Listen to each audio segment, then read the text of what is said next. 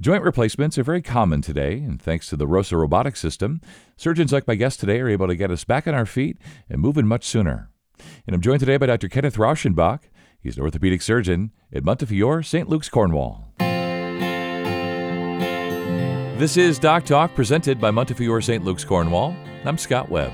Doctor, thanks so much for your time today. We're going to talk about robotic navigation and joint replacement surgery and lots of cool stuff. As we get rolling here, though, who's a good candidate for joint replacement surgery? Well, joint replacement's pretty much the number one surgery in all of medicine right now, whether it be a hip and knee, which are the most common, and then followed by shoulder replacement.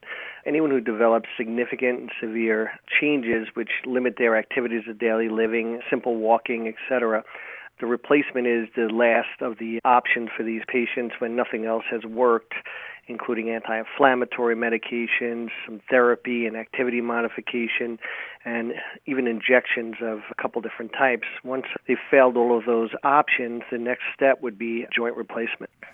Yeah, I always love hearing, I've heard this from other surgeons, that, you know, surgery is kind of a last resort. Yeah, I'm a surgeon and I like doing surgery, but we try a bunch of other stuff first. But if we find ourselves, you know, as, a, as you say, sort of the last resort, okay, here we are, you need a new hip, you need a new knee, and what you're using there, the ROSA robot system, a robotic system, like to just have you generally just tell us a little bit more about that, maybe when robotic systems came into be, like Da Vinci and ROSA, and maybe some of the benefits basically for patients, for surgeons, the surgical team. What can patients expect versus the old school kind of open surgeries? joint replacement is, you know, predicated on getting everything positioned and aligned. Unfortunately, just like any other mechanical device, they don't last forever. Typically, in 2023, a knee replacement lasts anywhere from 15 to 25 years on average, depending on activity. The key component to doing the joint replacement and getting the longevity out of it is to balance and align the knee as perfectly as possible. What the robot systems do is allow us to have you know, essentially on site three dimensional control of the actual patient's knee so that we can make subtle adjustments to balance those more perfectly compared to our previous jigs that we use. So even a millimeter here or a degree there can make a significant difference on the longevity of the joint. The joint replacement robots have been around about 10 to 15 years. There's a number of different companies. The ROSA robot is the one I use, although uh, they're all effective in allowing you to have this real time ability to make subtle adjustments to balance the knees as perfectly as possible, thus giving us the best chance of increased longevity. Yeah, and just to clarify for listeners, sometimes when folks hear that uh, robots are involved, they sort of picture, I don't know, something out of sci fi where the robots are doing the surgery and the surgeons are just kind of standing nearby. But that's not really what it is, right? You know, you are performing the surgery. The surgeon does the surgery, but you use the robots to be really precise, right? Correct. That feeling where the robot's moving me over and making the cuts and doing what the surgeon usually does is a misnomer, of course.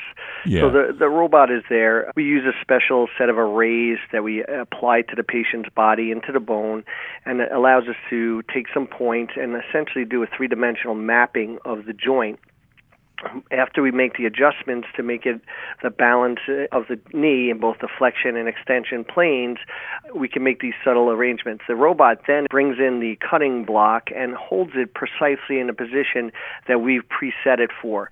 We then do the cuts all ourselves, just like we did before. It just gives us that little bit of adjustment that the jigs don't have that fine tuning to do. Once we use the cutting blocks, we then proceed to make all our cuts using the robot and that again, you know, verifies the cut to make sure they're exactly what we planned out, so that we can get the best possible result. Yeah, and as you say, uh, you know, those little millimeters, which, you know, maybe are sort of insignificant in daily life when it comes to replacement surgery, really important, and especially, as you mentioned, for the longevity of the replacements. Let's talk about some of the other benefits for patients, whether that's smaller scars, faster recovery, back on their feet sooner, whatever it might be. I'd like to have you sort of talk about some of the benefits. Yeah, the the biggest benefit, like I said, would be uh, hopefully for the longevity and are uh, allowing us to make these, you know, more subtle cuts. But it all allows us to make smaller incisions, allows us to maneuver around the, uh, the important structures in the knee in a manner that allows us to make the incision smaller. Of course, you have to be able to get the components in, so you'll still have a significant incision, but the robot actually gives us these little advantages during the process. It also allows us not to enter the medullary canals, the typical previous jigs that we used for many, many years, which were very effective, by the way, opened up the canals of the femur and the tibia, which led to more bleeding. So, less blood loss, better balancing of the joint spaces, smaller incisions are all just bonuses to using the robot. We've also seen a significant improvement in postoperative outcome and range of motion because of the precise balancing. So, people are getting a few more degrees of motion, and their rehab is a little bit quicker, a little bit faster. So, it, it provides many benefits. Yeah, and I'm wondering, do you find that patients you know, because it usually it seems to be you get to a certain age, one knee starts to go, then the other knee starts to go. Do you find that patients, once they've had successful outcomes with one knee replacement, that they come back in for the other knee or the other hip, whatever it might be? Do you find you get uh, some repeat business just because the ROSA and your expertise and the team and everything is just so successful? Absolutely. Unfortunately, arthritis is an equal opportunity offender, I like to say. So all the joints are affected, sometimes to varying degrees because of, you know, previous injuries or other things. So typically, you know, we don't just do one knee. Some people get lucky enough to have that, but unfortunately, a lot of times the knees are affected, the hips are affected. So, and you know, the ROSA has allowed us to get a quick, easy rehab. People do well, and then they're not so afraid of that second knee, and it definitely has that advantage that this has improved the rehabilitation process, which typically was a six to eight week process. And I found using a robot, it has accelerated that process up to a month. And then if the other knee is bad, we literally go right on to the other one and get them both done. Um, yes, yeah. So and then people having them at an earlier age as well because our longevity is improving. And the bad part of a younger person having a joint replacement is you know the second time we have to do it is much more difficult than the first and there's bone loss. So by improving that longevity it really uh, makes a big difference going forward.